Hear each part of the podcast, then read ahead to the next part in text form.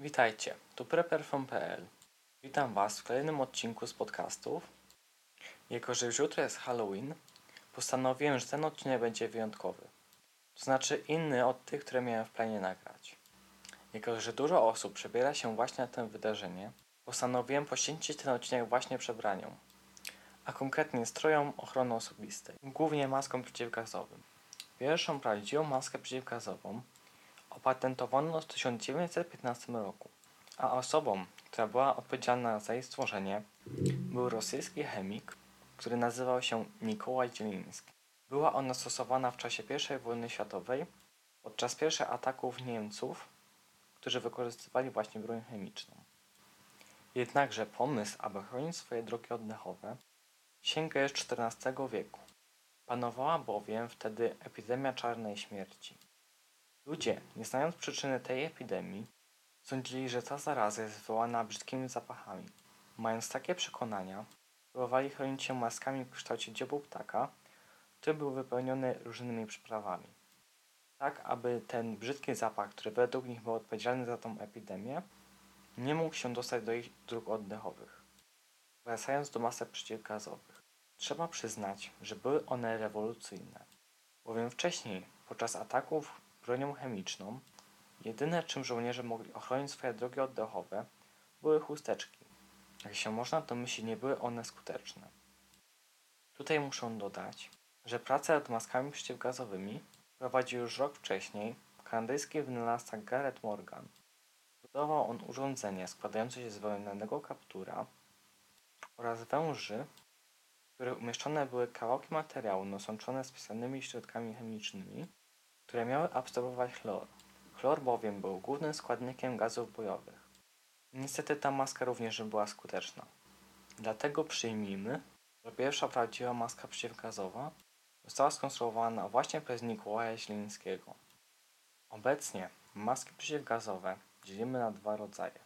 Maski filtracyjne oraz maski z zamkniętym obiegiem powietrza. Maski filtracyjne działają na zasadzie filtrowania powietrza przez filtropochłaniacz. Są one używane najczęściej. Niestety, istnieją środowiska, w których wykorzystanie masek filtrujących jest niemożliwe. Wtedy używa się maski z zamkniętym obiegiem powietrza. Maski z zamkniętym obiegiem powietrza również filtrują powietrze, jednakże wykorzystują powietrze wydychane z naszych płuc, które później jest zgasane za pomocą tlenu ze zbiornika. Maski przeciwgazowe cały czas są udoskonalane, jednak wielu ludziom słowo maska przeciwgazowa najczęściej kojarzy się z tymi starszymi maskami. I chyba najpopularniejsza maska przeciwgazowa to radziecka maska MUA, która potocznie nazywana była słoniem. Ludzie nazwali ją słoniem, ponieważ pomiędzy częścią twarzową tej maski a filtropochłaniaczem znajdowała się rura łącząca, która przypominała trąbę słonia. Bardzo popularne były też maski serii MC. Budową przypominały one maski typu MUA, jednakże filtropochłaniacz był mniejszy i nie był poprzedzony rurą łączącą. Zarówno do masek MUA, jak i MC wykorzystywane były kombinezony przeciwchemiczne, które zwiększały ich skuteczność. Pozwalały ochronić nie tylko drogi oddechowe, ale także i całe ciało. Najpopularniejszym kombinezonem ochronnym z tamtych czasów był OP. Składał się z płaszcza z kapturem, rękawic oraz woderów. Współczesne kombinezony ochronne składają się praktycznie z tych samych elementów. Zmienione zostały jedynie materiały. Zamiast ciężkiej gumy stosuje się inne lżejsze tworzywa sztuczne. A teraz bardzo ważna informacja. Obecnie do ochrony swego ciała i dróg oddechowych przed substancjami chemicznymi nie należy stosować tych kombinezonów i masek, które były wymienione wcześniej. Skuteczną ochronę przed środkami chemicznymi zapewniają te nowsze, a najlepiej nowe, świeżo wyprodukowane maski oraz filtry za testem.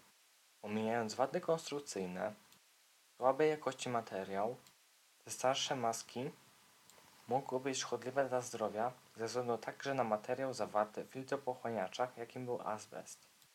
Dlatego teraz, nawet w celu pokazania się na jakimś evencie, nie zaleca się zakładać maski podpiętej pod stare filtropochłaniacze, Co prawda, jeśli chwilę poddychamy powietrzem skażonym azbestem, nic nam się nie stanie, ale długotrwałe jego wdychanie wiąże się z możliwością nabawienia się nowotworu płuc, czego na pewno byśmy nie chcieli.